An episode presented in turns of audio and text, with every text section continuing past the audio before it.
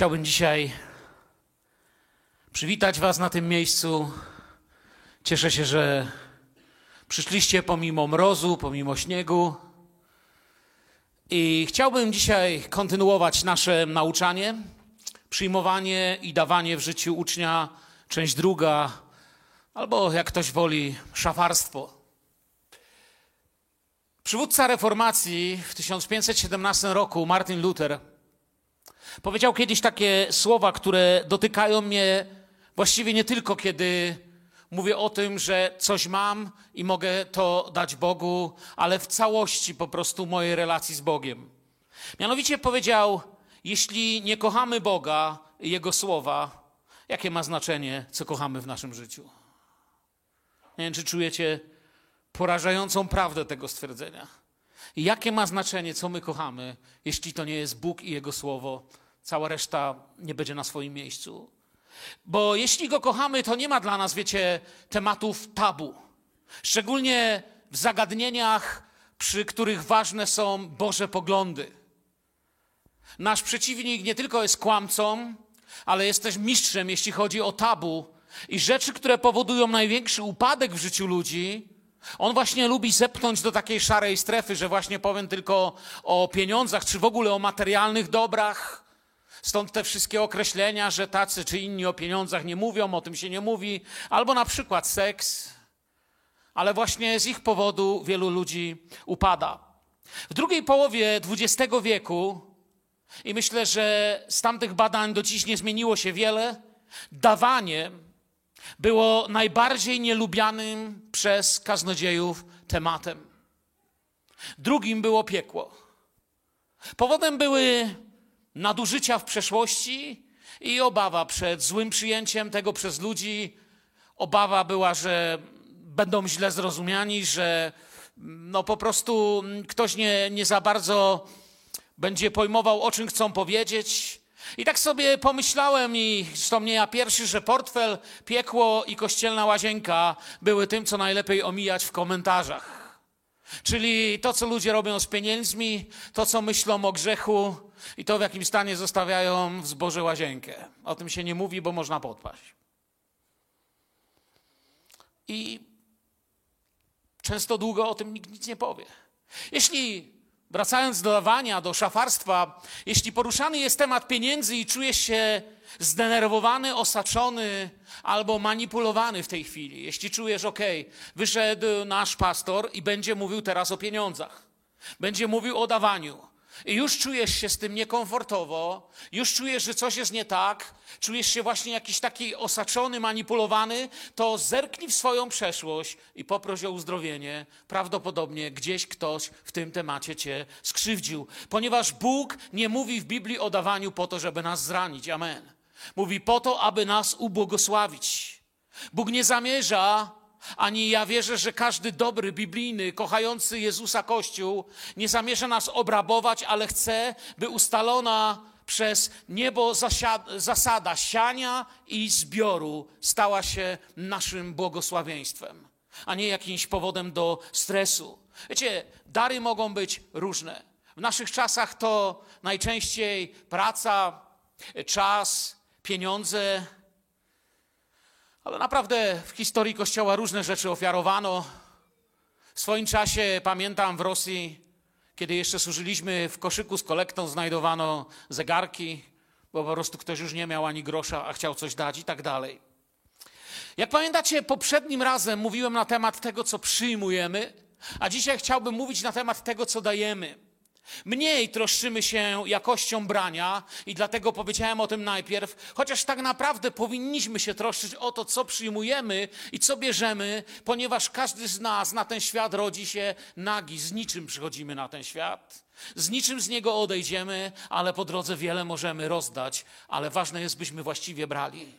Jeśli troszczymy się zagadnieniami dawania, choć wszystko, co mamy, jest darem, to powinniśmy to robić biblijnie. Powinniśmy się zastanowić, aha, chcę we właściwy sposób przyjmować wszystko, co do mnie wpływa i we właściwy sposób być szafarzem tego, co ode mnie wypływa. Odkąd się nawróciłem, nic już nie jest prawdziwym dobrem, chcę Wam powiedzieć. Tylko Boże błogosławieństwo, tylko na tym mi zależy. Jako misjonarz kilka razy w życiu przyszło mi się troszeczkę tak na nowo dorabiać albo nawet rzeczy zostawiać ale kocham Jezusa i wiem, że On jest Panem wszystkiego. I dlatego to, co posiadam, nie jest dla mnie jakby najważniejsze. Wierzę, że i dla Was wierzę, że najważniejsze, co moim życiem będzie Jego zmieniać i prowadzić, to jest, by mieć Jego błogosławieństwo. Chcę dawać tylko z tego, co mam dzięki Bogu i z niczego innego. Jeżeli dajesz czegoś, co mam nie dzięki Bogu, to prawdopodobnie coś jest nie tak. Bo wszystko zaczyna się od tego, co przyjąłem i od kogo. Jak już mówiłem tamtym razem, nie chcę za bardzo powtarzać tego, co już było. Dawanie jest bardziej błogosławione. Mamy napisane w Słowie Bożym. Dlatego, że jest bardziej błogosławione dawanie, wydaje nam się też, że jest bardziej duchowe. Nie, jest tylko bardziej błogosławione, przynosi więcej szczęścia, ale jest tak samo duchowe. Cóż, przykładowo mogę powiedzieć, że wyznawanie grzechów jest mniej błogosławione od radości darami Ducha Świętego, ale jest równie duchowe i ważne. Aby się cieszyć darami Ducha Świętego, trzeba solidnie spędzić czas na miejscu pokuty. Amen, tak czy nie? To jest coś, co musimy zrobić właściwie. Bardziej błogosławione, jak mówię, nie znaczy, że jest mniej duchowe, bo jeśli to, co masz, pochodzi ze złych źródeł, to najpierw musisz się pójść nawrócić, a dopiero potem możesz wracać do tematu na temat szafarstwa, jeśli chodzi o dawanie. Jeśli to, co mam, jest z trującego źródła, jest zdobyte niesprawiedliwie, jest zdobyte nie tak, jak należy, to najpierw muszę się nawrócić, abym w ogóle z jakimś sensem mógł nauczać się ze Słowa Bożego o dawaniu. Biblia mówi o dawaniu, choć nie jest ważniejsze niż stan naszego serca przed Bogiem, a on jest zależny od tego, skąd bierzemy i w jaki sposób dajemy. Porządek jeśli chodzi o stan posiadania osoby wierzącej w duchowym świecie, jest inny niż w świecie. Nasz porządek jest taki: ważne kto. Ważne kto to jest. Ważne co dajemy, czyli skąd to masz. To ważne z jaką motywacją dajemy, bo Bóg jest też Bogiem motywacji. I dopiero wtedy, jeśli te trzy punkty są we właściwy sposób biblijnie ustanowione, dopiero wtedy ważne jest, jak dajemy i ile dajemy. Jeżeli nie jesteś właściwą osobą, czyli masz bałagan w swoim życiu i na przykład Jezus nie jest Twoim Panem, jeżeli masz byle jakie rzeczy i masz złą motywację, to naprawdę nieważne jest co i ile, bo i tak ten dar nie ma żadnego sensu i żadnej wartości duchowej. W Ewangelii Mateusza 5:24 Jezus zaczyna mowę o dawaniu, o darowaniu czegokolwiek przed Bożym obliczem tymi wielkimi słowami: zostaw tam dar swój na ołtarzu, odejdź i najpierw pojednaj się z bratem swoim, a potem przyszedłszy złóż dar swój. Cokolwiek to jest, czy pieniądze, czy muzyka, czy uwielbianie, czy kazanie, czy modlitwa, czy cokolwiek by to było, co byś ofiarował Panu i chciałbyś to zrobić z miłości i właściwie, Jezus mówi: sprawdź swoje serce. Sprawdź, co naprawdę jest w Twoim życiu. I jeśli coś jest nie tak, zostaw ten dar. Ale idź, załatw to, co Bóg chce, żeby było właściwie. Bóg pokazuje, że dar poprzedza posłuszeństwo Słowu. Jeśli chcesz dobrze dawać, musisz się wsłuchać w Boży głos i być posłusznym Słowu. Wiara i rodząca się z niej ufność są tym, co będzie określać nasze dawanie. Wszystko inne zawiedzie się i wszystko inne będzie rozczarowane, wyrzucając nas poza krąg prawdziwych dawców. Jeszcze raz powtarzam, wiara i rodząca się z niej ufność są tym, co będzie określać nasze dawanie. Na ile ufam Bogu, na ile wierzę w Jego słowo, na ile jestem Mu posłuszny, na tyle błogosławione będzie to moje dawanie, które jest bardziej błogosławione niż branie. Przypowieści 21-26 mówią: Niesprawiedliwy jest zawsze chciwy, sprawiedliwy daje i nigdy nie odmawia. I często czytając ten werset, skupiamy się, że daje, nie odmawia. Ale najpierw musimy się skupić. Kto daje i nie odmawia? Sprawiedliwy. Sprawiedliwy to jest ten, którego wiara ukształtowała to, kim jest. Jest sprawiedliwy przez Boże działanie w swoim życiu. I dlatego może dawać i nie musi odmawiać, ponieważ jego zaopatrzeniem, jego panem i jego obietnicą jest to, co pochodzi od Boga. Chciwość jest odwrotnością dawania. Nie wiem, czy to chciwość, czy złodziejstwo, ale wydaje mi się, że złodziejstwo wypływa z chciwości, a więc chciwość, a czasy nie sprzyjają. Jeśli chodzi o dawanie w dzisiejszych czasach, wszędzie ktoś próbuje coś nam wyrwać i zabrać. Dzwonią telefony, pokazują się wiadomości, maile, co chwilę dostaję jakieś listy, czy to do zboru, czy to do siebie, czy to gdzieś tam, żeby dać i dać i dać, dać na to czy na tamto, bo jeśli nie dam, to ktoś umrze. A więc wszędzie wszyscy chcą, bym dawał, a więc również potrzebuję mądrości, bo wszędzie ktoś chce coś zabrać. Nieczęsto postrzegamy też to, co mamy. Czyli to, co mam na sobie, w kieszeni, mój dom, moje zarobki, moją pracę, moje zdrowie, nieczęsto postrzegamy to, co mamy jako dar łaski, a siebie jako kogoś, kto na to nie zasłużył. Czyli jeżeli pijanego spytasz, jak, jak mogłeś się tak upić, przynajmniej mi się to zdarzyło, jak mogłeś zrobić to swojej rodzinie, to odpowiedź była natychmiast za swoje pije. Nie, on nie pije za swoje. Pijesz za to, co nie jest Twoje, to jest Twoich dzieci, to jest Twoje rodziny, to jest tych, którzy potem będą czekać, aż wyjdziesz z więzienia. I widzicie, dzisiaj często też i w chrześcijańskim czy religijnym świecie obdarowanego z łaski zastąpił niezadowolony. I jest on produktem porównywania się lub poczucia wyższości nad innymi. Jakże to jest normalne w świecie, że ktoś jest bogatszy, ktoś jest większy, traktuje innych po prostu jak powietrze. Prędzej zaufamy Bogu, że wieczność spędzimy w niebie, pośród aniołów i ulice złota, o tak, aleluja, niż to, że nasz portfel też jest Jego i że warto dawać. Aleluja. Bóg wskazuje nam, wyjście w podejściu do tego i do innych spraw, jeśli chodzi o dawanie. W 1 Piotra 5:6 Duch Święty wzywa nas: Ukuszcie się więc pod mocną ręką Bożą, aby was wywyższył czasu swego. Miejcie pokorę połączoną z posłuszeństwem.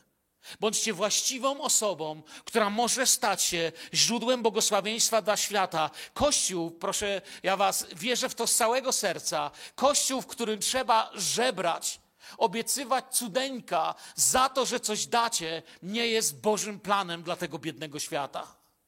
Kościół, w którym muszę wam mówić, dajcie, daj stówkę, Bóg da ci dwie. Ja nie myślę, że to jest sposób, w który Duch Święty chce z nami rozmawiać.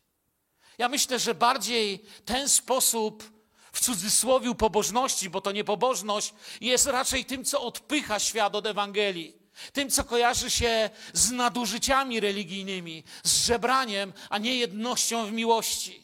I Jezus w czasie swojego nauczania mówi do nas, Łukasza 8a, dawajcie, a będzie wam dane. Miarę dobrą, natłoczoną, potrzęsioną, przepełnioną dadzą w zanadrze wasze. Jezus tym wersetem zabiera nas na rynek, bo tak właśnie wyglądało odmierzanie miary.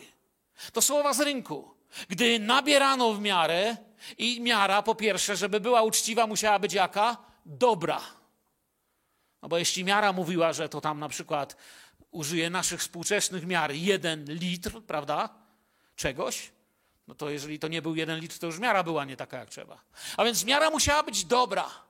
Musiała być, na, musiała być nabrana do pełni, potrzęsiona, bo jak się potrzęsie miarą, to często opada i się jeszcze okazuje, że się trochę zmieści.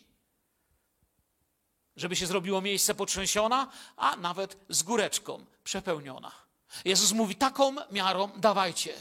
Jak nam tak dadzą w restauracji na przykład, to co mówimy? To jest dobra restauracja. Byłem w takich restauracjach, gdzie mikroskop powinien być gratis, żeby zobaczyć, co jest na talerzu. A byłem w takich, gdzie powinno być dwóch takich wielkich chłopów, żeby cię do auta zanieśli. Albo za mało, albo za dużo. Ale jak jest troszeczkę za dużo, nam się podoba, jak tak porządnie nas obsłużą.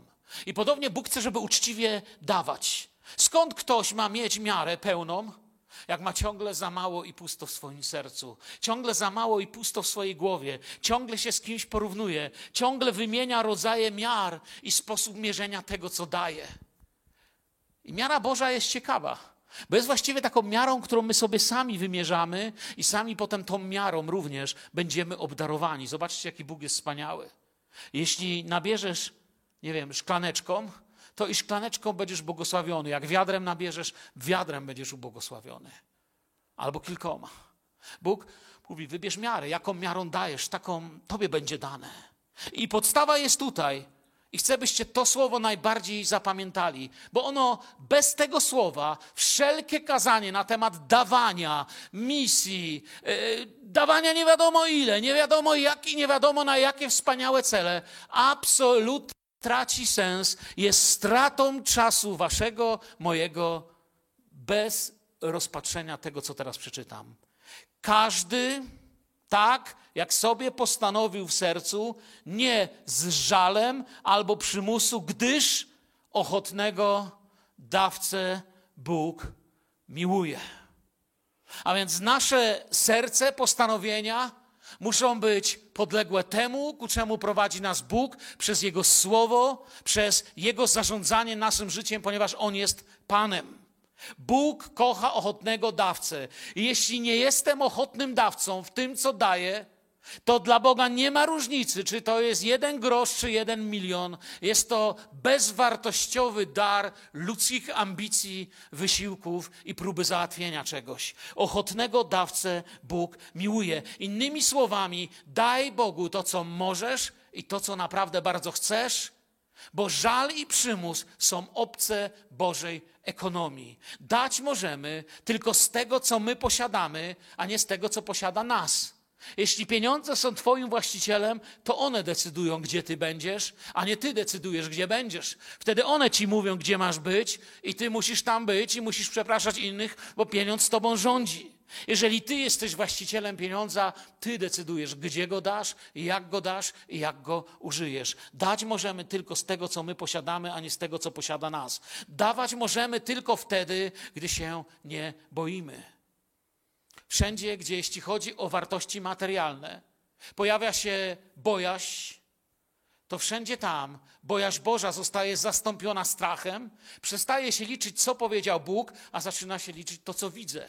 A więc mierzę możliwości mojego dawania, mojego służenia, mojego położenia się dla Boga na Jego służbę i na Jego działanie tym, co widzę, tym, czego się obawiam i tym, czego się boję, a nie tym, co Bóg powiedział. Strach jest wtedy jak kontrolka w samochodzie. Oznacza, że uruchomiła się niewiara, że nie ma tego smarowania oleju, nie ma Ducha Świętego. Zaczynam się bać i określać dystans mojej służby i działania mojej służby moim strachem. Jest jak komunikat w GPS-ie, który mówi: Nie jedziesz po właściwej stronie, nie jedziesz we właściwym kierunku, coś ci się pomyliło. A więc to jest ogromny udział strachu, jeśli chodzi o zasadę dawania. Człowiek, który ma niewłaściwy strach. Kiedyś, gdy mówiłem o bojaźni Bożej, to jedno z najważniejszych rzeczy, jaką się nauczyłem o bojaźni Bożej w moim życiu, to jeśli człowiek boi się Boga, jeśli ma tą właściwą bojaźń Bożą, to nie musi się bać niczego. A jeśli się nie boi Boga i nie ma bojaźni Bożej, to powinien bać się wszystkiego, naprawdę powinien. Człowiek bez bojaźni Bożej boi się kosmitów, końca świata, katastrofy, bankructw, kryzysów i wojen. No bo on jest sam pępkiem świata. A trudno jest, wiecie, być władcą wszechświata i to wszystko utrzymać w kupie. Człowiek, który ma bojaźń Bożą, może się modlić, Ty mnie przeprowadź, Ty mnie poprowadź. Pasterzem moim jest mój dobry Pan. A więc strach powoduje, że szafarz zmienia się w magazyniera. Drugi Koryntian 8:12 mówi: Jeśli bowiem jest ochotna wola, zasługuje ona na uznanie według tego, co ma, a nie według tego, czego nie ma. A więc możemy dawać tylko to, co chcemy, co mamy, czym Bóg nas obdarowuje, a więc warto się uczyć Bożego szafarstwa i Bożej ekonomii. Uwierzyliśmy w to że Bóg naprawdę może wszystko i że Bóg ma wspaniałą odpowiedź na to, co do Niego kierujemy. Uwierzyliśmy w to, jeśli chodzi o modlitwę, uwierzyliśmy to, jeśli chodzi o służbę, ale często mamy problem z uwierzeniem w tą prawdę, jeśli chodzi o dawanie. 1 Piotra 4,10 mówi: Usługujcie drugim tym darem łaski, jaki każdy otrzymał, jako dobrzy szafarze rozlicznej łaski Bożej.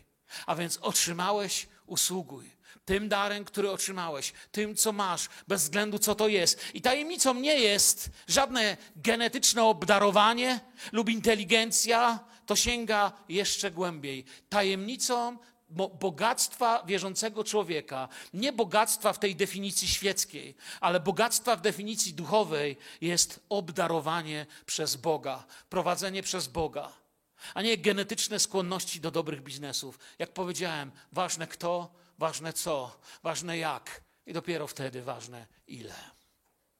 Dawanie jest posłuszeństwem. Kościół nigdy nie miał być pasożytem, który wykorzysta świat Kościół został powołany, aby odpowiedzieć światu w miłości. Amen. Zgadzacie się ze mną? Po to jest Kościół. Kościół nigdy nie był powołany, żeby być, wiecie, pijawką. Jezus nie zostawił pijawki, zostawił Kościół. Ja wiem, że dzisiaj z wielu, wielu, nie wiem, y, kazalni czy kazań przybija zachłanność. Jest rodzaj Ewangelii, która kieruje oczy do portfela. Daj, a jak dasz, to trzy razy tyle dostaniesz. W Ameryce widziałem w kilku programach telewizyjnych kaznodzieję, który wyciągał ręce w kierunku kamery i mówił: Daj, wyślij, na dole widzisz numer konta. Dzisiaj tak mówi Pan: jeżeli wyślisz tyle i tyle, dostaniesz tyle i tyle. Czyli uruchamiana była nie miłość, a zachłanność była uruchamiana. Zupełnie niewłaściwy motyw. Często się zdarza, że po latach ktoś taki pokutuje, a często nigdy tego nie zauważy. Cieszę się, że mamy w zborze na przykład księgowość i komisję kontrolującą. Bo wszyscy wiedzą, że nie głoszę z tej kazalnicy, by coś zyskać dla siebie więcej, ale przyglądając nasze wydatki, nasze działania jako Kościół w pełnej uczciwości, z czystym sumieniem możemy dawać i wiedzieć, że to, co dajemy, idzie na właściwe cele wspierania Królestwa Bożego, wspierania bliźnich, pomagania ludziom. Dlaczego dajesz do kościoła? Dlaczego daję do kościoła? Dlaczego łożę z mojej ciężkiej pracy do kościoła? Warto sobie zadać takie pytanie. Bo chcę, żeby Bóg mi dał więcej? To już powiedziałem, to nie jest właściwy motyw. Bo chcę zaimponować lub być kimś w kościele. I takie rzeczy się zdarzają, że ktoś daje więcej i ma pewne żądania. Kościół musi robić to, co chce, ja się z tym nie spotkałem, ale słyszałem o tym. Są tacy, co mówią, no daję do kościoła, bo jak nie dam, to za co zapłacimy rachunki. Moim zdaniem to jest trochę za mało. Biblia nie mówi, że Bóg miłuje dawcę, co rachunki płaci. Jeszcze coś. To już jest ładne, to już jest takie trochę mniej egoistyczne. No, no trzeba, no ciepło nam jest, fajnie się siedzi, nie? Dzisiaj nawet jest ciepło, bo się piec nie zepsuł. Jest dobrze. Ale to nie o to chodzi, że dajemy, żeby żeby mieć dobre krzesło. Wiecie, w tego typu rozumowanie tak naprawdę gdzieś w głębi serca nie wierzy nawet świecki człowiek.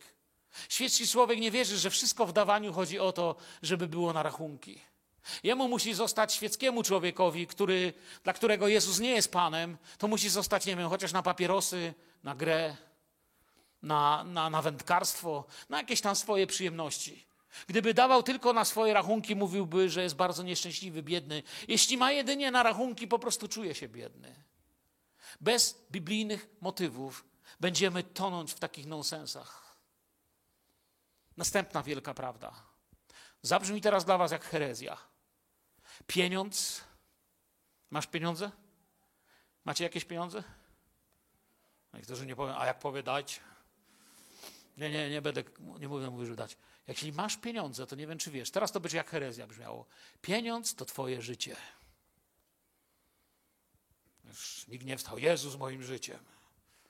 Tak, ja wiem. Pieniądz to twoje życie. Wiesz dlaczego? Posłuchaj mnie. Jeśli zarabiasz 40 zł na godzinę, to 400 zł reprezentuje 10 godzin twojego życia. Jeśli te 400 zł Wydasz w barze na picie, wydasz na papierosy, wydasz na zło. Kupisz sobie, nie wiem, jakiś kod na pornografię, albo kupisz sobie jakiś, jakiś nauk, zaspokoisz, albo wydasz na coś złego. To 10 godzin Twojego osobistego życia włożyłeś tam i ofiarowałeś tam. Jeśli te 400 złotych wydasz na misję, wydasz na chleb, wydasz na potrzebującego i pobłogosławisz głodnego, to te 10 godzin Twojego życia zainwestowałeś w misję i w dobroczynną działalność i w błogosławieństwo dla innych ludzi. W tym sensie pieniądz jest naszym życiem. Gdzie ja daję, gdzie ja dam, gdzie daję, tam, daję moje, tam, tam jest moje życie, tam jest Pan, któremu służę. Bo dawanie jest uwielbianiem w kościele. Nie tylko granie, ale dawanie też jest uwielbianiem, ponieważ wszystko, co robię, czci Boga. Pieniądz to tylko kolejny środek wyrazu tego, jak uwielbiam mojego Pana. Oto Bóg tego świata spada z ołtarza, bo pieniądz jest Bogiem tego świata. To już zauważyliście. Człowiek, który ma dużo pieniędzy, dużo na tym świecie może. Wiecie, że to jest prawda. Kto ma miliony, inaczej się z nim liczą. Możesz być nikim. Jeśli jutro byś zarobił setki milionów, pojutrze wszystkie gazety będą pisać, co robisz, co myślisz, kim jesteś, co zdecydowałeś. Masz pewną władzę. Ale w życiu chrześcijanina Bóg tego świata spada z ołtarza w naszym życiu, bo w naszym domu pieniądz staje się tylko wyłącznie naszym, a ponad wszystko Bożym sługą a nie my służymy Jemu i nie jest naszym Panem. Jak powiedziałem poprzednio, pieniądz jest świetnym sługą, ale jest straszliwym i okrutnym Panem. Pieniądze nie są Bogiem. Pieniądze w życiu wierzącego mają na Boga wskazywać. W życiu tego świata są Bogiem. Dla niektórych ludzi, nie wiem, na przykład natura jest Bogiem. Ja znam ludzi, dla których może pieniądz nie jest Bogiem, ale patrzą na góry i, i nawet mi jeden człowiek kiedyś tak powiedział, wiesz, mówi, jak ja myślę o Bogu, o to jest Bóg. Ja mówię, no nie do końca, to są tylko ślady po Bogu. Zachwycasz się śladami, mówiąc, że spotkałeś osobę. Tu działa to podobnie. I dlatego zacząłem się modlić. Duchu Święty, drogi Panie Boże, odsłoń moją zachłanność i mój egoizm, nawet jeśli są piękne, schowane i ozdobione. Chcę się uczyć według Twojego słowa, inwestować moje życie w Twoje sprawy. Amen. Przypowieści 3, 9, 10 mówi: Czci Pana darami ze swojego mienia i z pierwocin wszystkich swoich plonów. I będą Twoje stodoły wypełnione ponad miarę, a Twoje prasy opływać będą w moszcz. Nie ma większej herezji w finansach niż mówienie że zacznę być dawcą, gdy będę wystarczająco bogaty. Dzisiaj zacznij czcić Pana z tego, co masz. Bo z drugiej strony, ile to jest wystarczająco, powiedzcie mi? Ile to jest wystarczająco? Milion na koncie to już dość, czy nie? Za to nie otworzysz nawet dobrej restauracji. Ile? Już dziś zacznij. On wie ile. Dawanie w naszej cywilizacji dotyczy oczywiście pieniędzy, dlatego dziś tyle mówię o pieniądzach, ale pamiętajcie, że jeszcze no wcale nie tak wiele lat temu dawanie w kościele dotyczyło jajek, sera, ziemniaków, a nawet mięsa. Sam zresztą jako pastor, przecież nie, nie służyłem jako pastor w XIX wieku, ale też mi nam się zdarzało z żoną, że ktoś nam jajeczko, ktoś nam kiełbaski, ktoś nas ubogosławił czymś innym. To też jest dar. Ale najczęściej mówią o pieniądzach, bo to jest główna jakby to waluta, którą obracamy w naszej rzeczywistości. I chciałbym Wam powiedzieć o rodzajach dawania obecnych w Kościele. To jest przede wszystkim taka pierwsza wielka trójca. Bo powiem jeszcze o innych później. Dziesięcina, ofiara i jałmużna. To są trzy rodzaje dawania, które jako Kościół możemy stosować, błogosławić przez to swoje życie i błogosławić bliźniego. Jeszcze dawniej był taki sposób, o którym się dzisiaj wiele nie mówi, myślałem o nim wiele. Nigdy tego w swoim życiu nie zastosowałem, ale naprawdę przyszło mi do głowy, jak to działało, ponieważ dawniej, na przykład Purytanie albo dawne wczesne kościoły mówiły jeszcze o pierwocinie pierwocina lub pierwociny nazywali tą ofiarę. Była to w całości każda pierwsza wypłata albo w całości każdy pierwszy zbiór, zbór, zbiór przepraszam.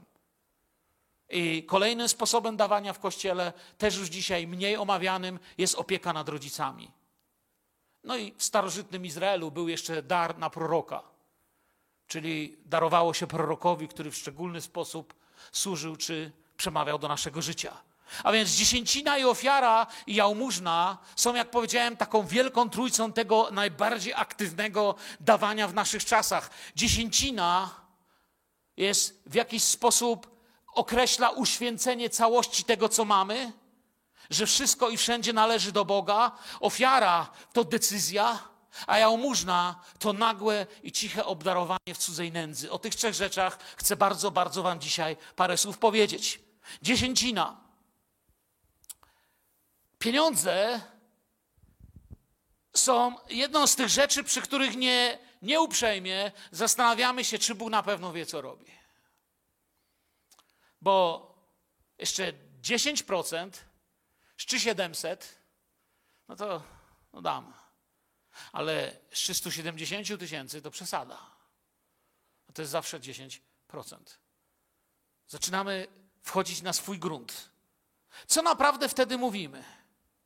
Dziesięcina ma wielu wrogów i przez wielu ludzi jest uważana za jakiś przeżytek, za coś niepotrzebnego.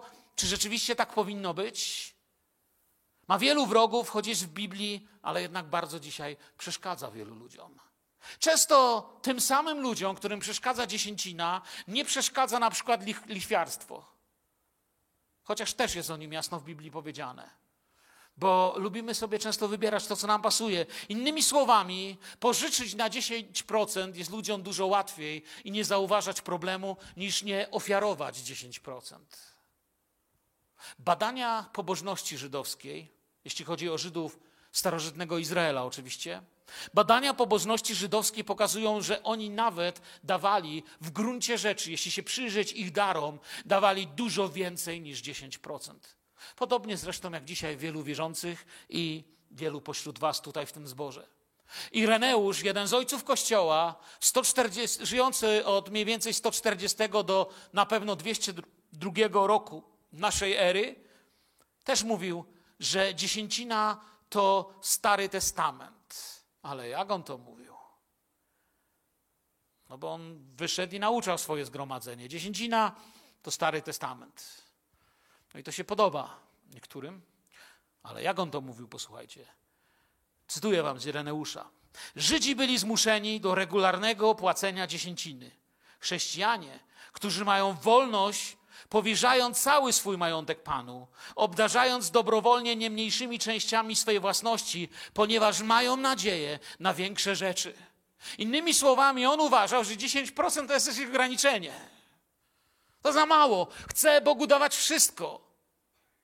Nauczając Kościół głosił, jeszcze raz wam przeczytam z jego dzieł, i z powodu tego Pan zamiast tego przykazania, nie cudzołóż, Zabronił nawet porządliwości. I zamiast tego przykazania, co brzmi nie zabijaj, zakazał gniewu. I zamiast prawa nakazującego dawanie dziesięciny, dzielić się całym naszym dobytkiem z ubogymi. I nie kochać tylko naszych bliźnich, ale nawet naszych wrogów. I nie tylko po to, by być liberalnymi dawcami i, daw i, i, i tymi, którzy obdarowywują, ale także po to, abyśmy przedstawili bezinteresowny dar tym, którzy zabierają nasze dobra. Innymi słowami, on troszeczkę poszedł dalej w tym, co Jezus powiedział. Napisano, ale ja wam powiadam. Napisano, nie cudzołóż. Ale ja wam mówię, że wystarczy, że ktoś popatrzy. Już. Napisano, nie zabijaj. Ja wam mówię, wystarczy, że się ktoś gniewa. Ireneusz poszedł tu w tym miejscu, mówi, napisano, dawaj. Żyd miał to 10% z zakonu mojżeszowego, akurat tu wzięte. Za chwilę do tego jeszcze wrócę. A on mówi: Nie to, my jeszcze więcej, jeszcze więcej, jeszcze chętniej i w całości. Wiecie, wstyd mi przy tym męczenniku, bo Ireneusz jest męczennikiem, zginął w czasie wielkich prześladowań w 202 roku, w czasie prześladowań, kiedy cesarz Septimus Sever postanowił zmieść Kościół. Potem oczywiście w miarę lat i historii Kościoła pojawiły się różne kościelne i królewskie przepisy o oddawaniu 10%. Zdarzało się, że się król z kościołami dogadał i nawet wojsko zbierało dziesięciny. Wymuszano je na wielu zgromadzeniach w różnych czasach i różnych kościołach. Wymuszano je strasząc ludzi piekłem i utratą zbawienia, zarówno w tych kościołach tradycyjnych, jak i tych protestanckich czy nietradycyjnych. Skąd naprawdę wzięła się dziesięcina? 400 lat około, plus minus, przed tym, zanim naród Boży otrzymał zakon, Mojżesz on po prostu w zakon wpisał, ale 400 lat przed tym Abraham złożył ją Bogu. Dodał też Mojżesz, spisując ją potem w zakon, pewne elementy liturgiczne, albo jak wolimy, takie ceremonialne, bo tam więcej napisał, jak to dawać i tak dalej, i tak dalej. Dokładniej to opisał.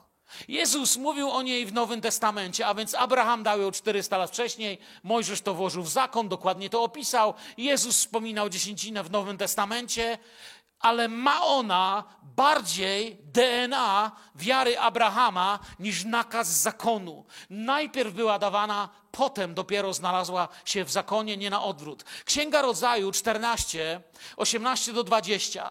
Melchizedek zaś król Salemu, wyniósł chleb i wino. Tu mamy pro, proroczy praobraz Pana Jezusa.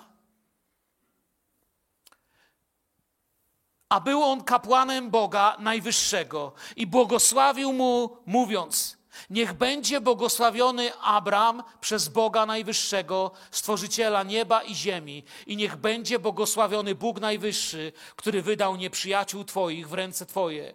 A Abram dał mu dziesięcinę ze wszystkiego. Oto proroczy obraz, jak powiedziałem, chleb, wino, błogosławieństwo. Odpowiedzią Abrama nie jest jakieś dzięki, ma ktoś może jakieś drobne, ale jest dziesięcina. On odpowiada dziesięcinom na to, co się wydarzyło w jego wieku, w jego życiu, przepraszam. Skąd w tamtych wiekach to się wzięło w nim?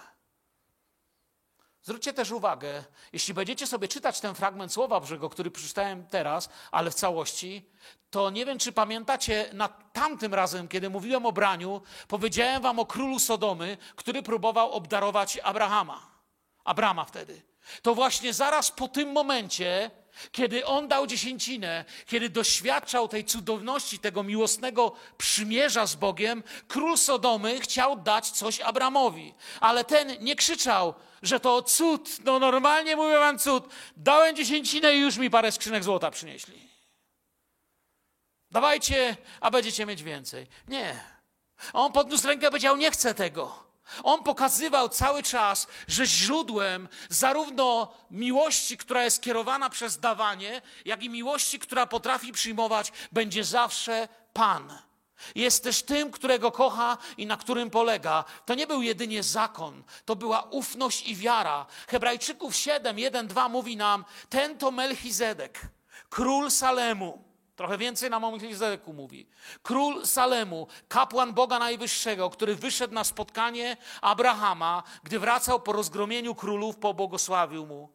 Abraham zaś dał mu dziesięcinę ze wszystkiego. Imię jego znaczy najpierw król sprawiedliwości, następnie zaś król Salemu, to jest król pokoju. Oto kapłan Boga Najwyższego. Kohen El Elyon. Abraham wyraźnie widział, kto to jest, widać. I król Szalem, czyli dawna nazwa Jerozolimy, zanim stała się tym, czym jest w naszej głowie. Melchizedek to połączenie dwóch, dwóch słów.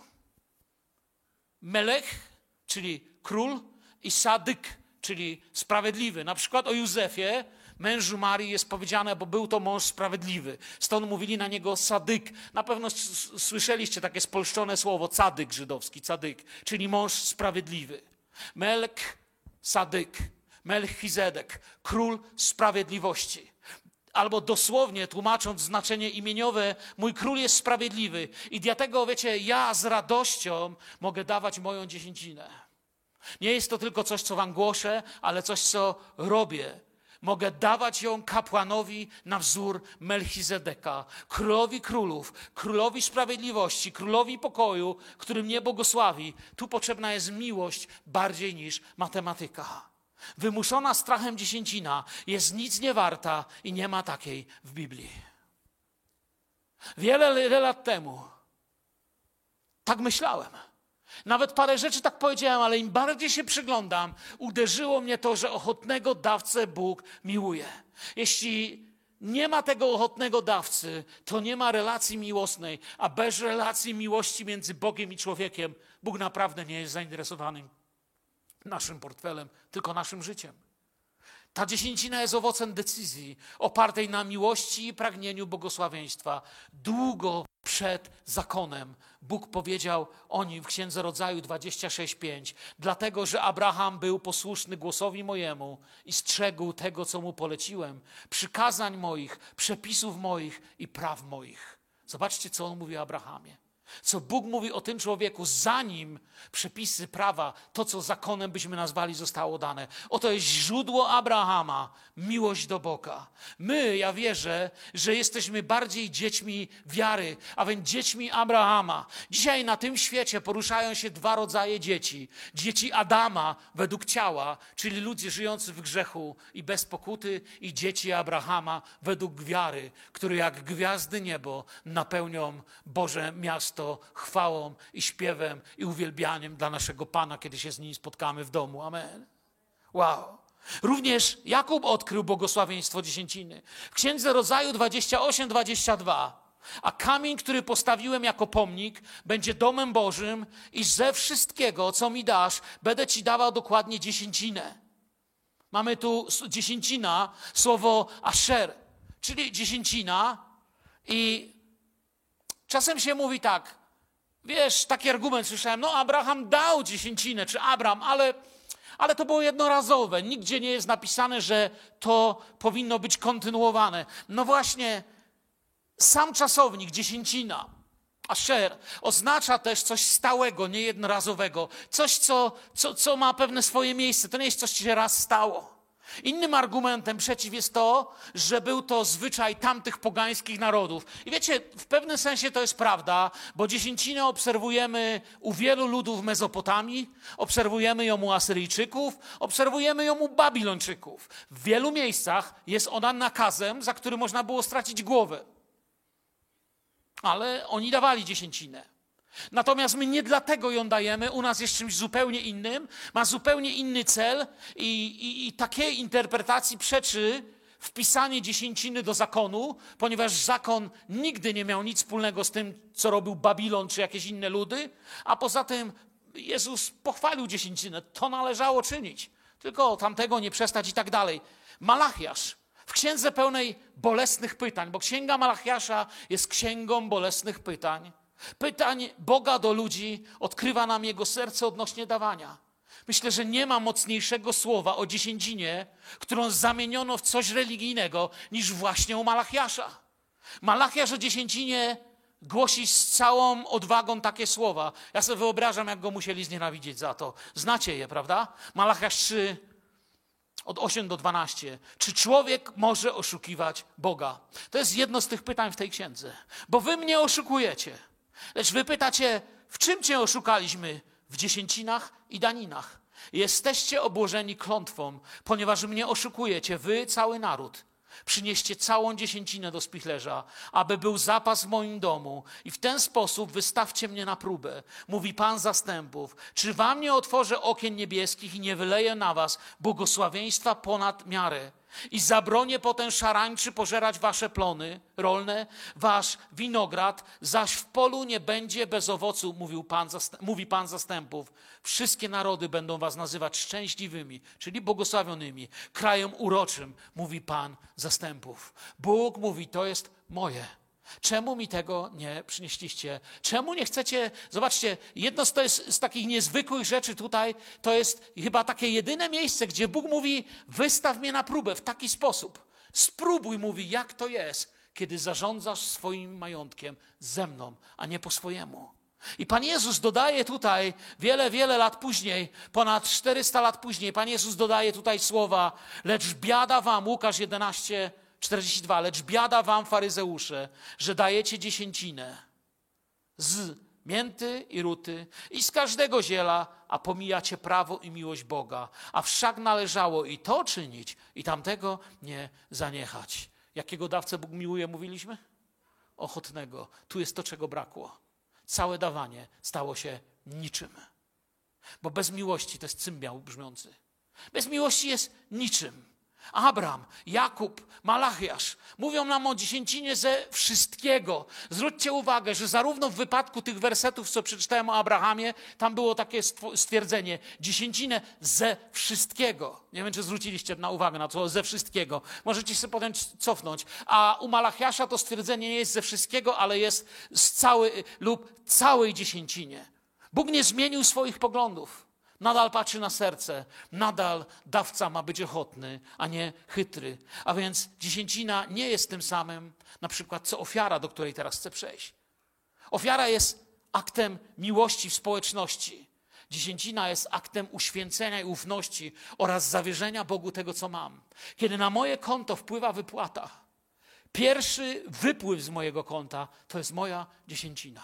Nie dlatego, że muszę, nie dlatego, że za to jestem zbawiony, ale dlatego, że wyznałem miłość mojemu Panu i kocham Jego Kościół i chcę, żeby ten Kościół mógł działać, mógł prosperować, mógł pójść i robić to, co robi, mógł pójść i głosić tam, gdzie głosi, mógł kupować, żeby był miejscem dostatku, żeby spichlerz mojego domu, Bożego domu, w którym ja się też karmię, był napełniony. Daję dziesięcinę mówię Bogu, że On jest moim zaopatrzeniem. Dziesięć to jest liczba uświęcenia. Dziesięciu musiało być, żeby modlitwa dotarła do Pana. Pamiętacie, jak pytał o Sodomę Abram? Choćby dziesięciu, bo dziesięć to była ta minimalna liczba, przy której była jakaś szansa na to, że ta iskierka świętości rozpocznie pewne działanie. Tak to tłumaczone było wtedy. Teraz nie chcę się tym tematem y, więcej zajmować, ale dziesięcina jest aktem uświęcenia i ufności, zawierzania w miłości tego, co mam. Dla mnie, tak w to wierzę. Wysyłając dziesięcinę z mojego konta, mówię Panu, dziękuję. Tak jak mówię, zaraz po tym, kiedy wpływa na konto moja wypłata, jego jest i tak wszystko. Jeżeli dziś stanie moje serce i upadnę, niczego z tego, co mam, nie zabiorę ze sobą. Pragnę jednak, by tak jak ja mam wpływ na to, co mogę kupić, taki sam wpływ miał mój Kościół. By był Kościołem silnym, misyjnym, Kościołem miłosierdzia. Słuchajcie, znam takie kościoły. Nawet osobiście kiedyś, kilkukrotnie, kilka razy w życiu, nie jeden raz, posyłaliśmy pomoc dla takich zborów. Kiedyś byłem w jednym kościele. Przywieźliśmy, ponieważ dowiedzieliśmy się, to nie był człowiek z naszego kościoła, ten pastor, dowiedzieliśmy się, że grozi im wyłączenie prądu. I groziła im też jakieś tam kary z gazem, chyba tam coś było, też mieli niezapłacone. Pojechaliśmy z jednym z moich przyjaciół do tego kościoła. Wzięliśmy z naszego zboru kopertę i pieniądze. I pojechałem do niego, spotkał się z nami. Kupiliśmy mu obiad, zaprosiliśmy go do restauracji, siedzimy w restauracji. Ja mu mówię: Słuchaj, tu masz dar miłości od naszego kościoła. Dowiedzieliśmy się, że chcą wam wyłączyć prąd, przecież nie możecie w niedzielę spotykać się bez prądu. Słyszeliśmy, że też gaz, z gazem chyba macie kłopoty, więc proszę bardzo, chcemy wam pomóc. Z tego co wiem, to jest kwota, która wystarczy, żebyście wyszli z tej dziurki i jeszcze coś zostanie. Ja się go pytam, ale tak w ogóle, no to zbierasz coś, nie wiem, jakieś dziesięciny, jakieś coś dziesięciny? Mówi, ja nie wierzę w dziesięciny, do mnie mówi.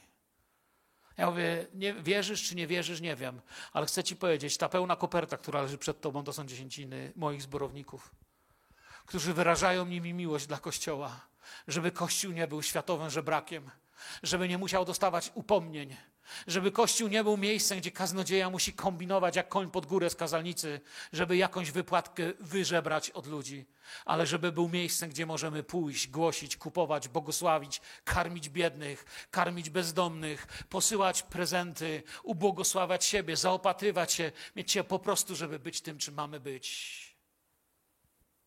To nie jest najważniejsze. To wszystko, można nam to zabrać, ale póki mogę to mieć, chcę mieć to porządnie. Ludzie dający dziesięcinę potrafią zrobić więcej z tymi 90% niż nie dający ze swoimi 100%. Dziesięcina nie jest dla zbawienia, jest wyznaniem wiary w miłość Bożą. Są ludzie dający dużo więcej i ciągle radują się Bożym zaopatrzeniem. Mój czas mija, ale szybko powiem jeszcze ofiara. Ja cię, mnie by to jeszcze, godzinę bym do was mówić jeszcze, już, już zaraz. Jeszcze chwilkę. Słyszeliście bajkę o stówce i złotówce? Starzy wierzący słyszeli, nie? Spotyka się stówka i złotówka. I złotówka pyta stówki, jak to jest być stówką? A stówka mówi, stówką jest pięknie być. Najdroższe restauracje, salony samochodowe widziałam, kasyna najlepsze na świecie widziałam, hotele, o jakich ci się nie śniło, potrawy, jakie sobie tylko możesz wymarzyć. Ale powiedz mi, jak to jest być złotówką? A złotówka mówi, ja wiem, no tak od kościoła do kościoła. Ofiara. Ofiara to każdy dar powyżej 10% tego, co otrzymujemy. Tak przez wiele lat nauczały kościoły. Niektórzy purytanie uważali, że nie ma w ogóle ofiary w życiu wierzącego, jeżeli nie została złożona dziesięcina, a to, co wkłada, jest po prostu dziesięciną rozłożoną na kawałki. Nauczano wprost, że dary złożone bez dziesięciny są jej zaległą częścią i nie mogą być uznane za ofiarę. Wiecie, słowo ofiara też stało się w naszym zrozumieniu określeniem czegoś, co przepadło, koniec, zostało dane. Gdzie masz to? Na ofiary. Mamy takie ładne słowo ofiarować, ale też mamy brzydkie słowo. Ty to jesteś ofiara. Także różnie się nam to słowo może kojarzyć. To jest przeszkoda. To jest tak, jakby rolnik mówi, wiecie co? Szkoda gadać. 15 ton ziarna wyrzuciłem w błoto na polu. Nie, on tak nie mówi. On mówi, wysiałem 15 ton, ale zobaczyć, co ja z tego będę miał, nie? Jest duży farmer. Tu nie ma oceny kwoty, liczy się wielkość miłości, która nas popycha do ofiarowania. Ofiara jest moim wyborem, daję tak, jak uważam, że doświadczam Bożego błogosławieństwa. Ofiara nie jest tym, co mi zbywa. Była kiedyś taka sławna powieść science fiction. Kto z Was jest zagorzałym czytelnikiem, to może mi przypomni. Zapomniałem jej tytuł. Ale Ziemianie czekali na to, czy istnieją przybysze z kosmosu. Ja lubię czytać różną literaturę, to jest akurat literatura rosyjska. I się okazało, że pewnego dnia ląduje statek kosmiczny w Europie. Kosmici otwierają, Ziemianie witają, wszystkie rządy biją brawa, gra orkiestra, a kosmici wychodzą i niosą prezenty. Składają prezenty u nóg rządzących światem, kłaniają się, życzą wszystkiego dobrego, jakoś tłumaczą, że zdrowia, szczęścia, pomyślności i pytają się, czy, czy podobają się prezenty. Oczywiście politycy biją brawo, mówią cudownie, dziękujemy za obdarowanie. Ci się ukłonili, wsiedli i odlecieli. Oni otwierają, patrzą, a w skrzynkach były gumowe spodnie z trzema nogawkami. No ale podziękowanie trzeba wysłać, więc wysyłają. W odpowiedzi na podziękowanie przylatuje następnych z 10 statków i kolejne takie skrzynki. Potem autor nas przenosi wiele, wiele lat później. Cała pustynia w północnej Afryce, w Ameryce jest zastawiona magazynami, w których stoją skrzynki z trójnogawkowymi gaciami, a statki kosmiczne je zwożą i zwożą, a, a, a ziemianie dziękują i dziękują, bo nie chcą obrazić. Przyjmują ofiarę. I w końcu przychodzi z kosmosu, z jakichś odległych krańców kosmosu wiadomość od innego statku, który gdzieś tam z Ziemi poleciał. Mówi: Słuchajcie, mamy najlepszą wiadomość dla Ziemi. Już z kosmosu te hangary, wiecie, widać na wszystkich pustyniach, a te gacie dalej zwożą. A ten kosmonauta dzwoni na Ziemię i mówi: Mam wspaniałą wiadomość. Odkryliśmy ogromną planetę i w ogromnej nędzy żyją trójnogie istoty i nie mają spodni. Więc ziemianom ulżyło i zaczynają wysyłać. Celem pisarza było powiedzieć, że dar nie tylko musi być dawany z miłością, dar musi mieć sens. Dar musi mieć sens. I tym jest właśnie ofiara. Jest dawana z miłością, ale i z sensem według tego, co widzisz, co chcesz dawać. I jałmużna. Przypowieści 19:7. Kto się lituje nad ubogim, pożycza Panu, a ten mu odpłaci za jego dobrodziejstwo. Można ją dawać tylko wtedy, kiedy nasze życie jest błogosławione. Trudno ją dawać, gdyż z żalem ściskamy każdą złotówkę, dlatego dziesięciny i ofiary jako źródło błogosławień są ważne. Bo jeśli tu mamy ok, zaczniemy dawać jałmużnę. Faryzeusze lubili wykorzystać ją w swoim wizerunku, dlatego Jezus mówił, aby baczyli i nie wynosili swojej pobożności przed ludźmi. To właśnie nie dziesięcina, nie ofiara, a właśnie jałmużna jest tym, o czym Jezus mówił. Niech nie wie twoja prawica, co czyni lewica. To właśnie o to chodziło. Dlaczego? Aby nie poniżyć tego, któremu ofiarujemy, aby biednego nie pożyczyć, bo Bóg mówi, że kto biednemu daje, Bogu pożycza. Jak powiedziałem, były jeszcze pierwociny, czyli ofiara z pierwszych plonów, czy z pierwszej wypłaty, jak też utrzymanie na przykład rodziców. Faryzeusze często z tego rezygnowali. Dzisiaj może nie mamy tego problemu, bo z tego, co się orientuję, to często rodzice utrzymują dzieci. Jeszcze z tej ręciny pomagają. Ale biblijnym tym było, że dzieci biednej matce powinny dawać ci ojca swego i matkę swoją. Najczęściej jest wdowa, rzadziej wdowiec, choć też bywa. Ale jeżeli nie ma, to Bóg mówi, że powinniśmy dawać. I w zdrowej społeczności ludzie mają otwarte oczy na innych. A więc stąd jest jałmużna. Dziesięcina to posłuszeństwo. Ofiara to decyzja woli. Jałmużna to decyzja serca wobec tego, co widzę. I właściwie kończąc już, przepraszam, że tak się wydarzyło, ale sami widzicie, że, że, że no jest to ważny temat. Kończę tak. Jeżeli ktoś w naszym zborze nie chce dawać, nigdy go nie zmuszajcie. Jeżeli ktoś w kościele nie chce dawać, niech się nie martwi. Nie wysyłamy rachunku. Będziemy się o niego modlić, aby zobaczył, jak cudownie jest dawać i chwalić swojego Boga wszystkim. Amen. Jeżeli ktoś nie chce, nie musi. Nasze kazania są za darmo, chociaż zdarzali się ludzie, którzy namawiali mnie, żeby było inaczej. Ochotnego dawcę Bóg miłuje, innego nie chce. Jak kochasz, to dasz. Właściwie zamiast całe to kazanie mówić, mogą tylko to powiedzieć. Jak kochasz, to dasz i amen. Niech Pan Was błogosławi. Dziękuję za ten wieczór, gdzie mogliśmy się uczyć Słowa Bożego. Niech Pan Was błogosławi i prowadzi i szczerze. On jest tym, który daje nam wszystko i nas zaopatruje. Amen.